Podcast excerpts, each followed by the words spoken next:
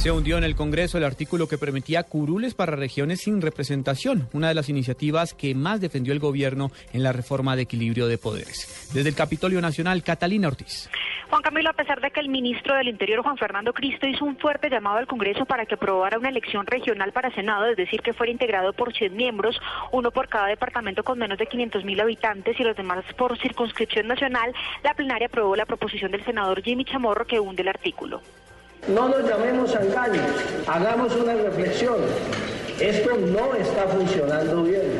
Por eso se presenta la propuesta. No está funcionando bien. No hay ninguna democracia en el mundo entero que tenga a la mitad de sus departamentos sin representación política en una de las cámaras. Sin embargo, con 43 votos a favor y 32 en contra, los senadores decidieron respaldar la proposición de Chamorro y no acompañar al gobierno. En este momento se discute la lista cerrada que mantiene la oposición del Polo Democrático. Catalina Ortiz, Blue Radio.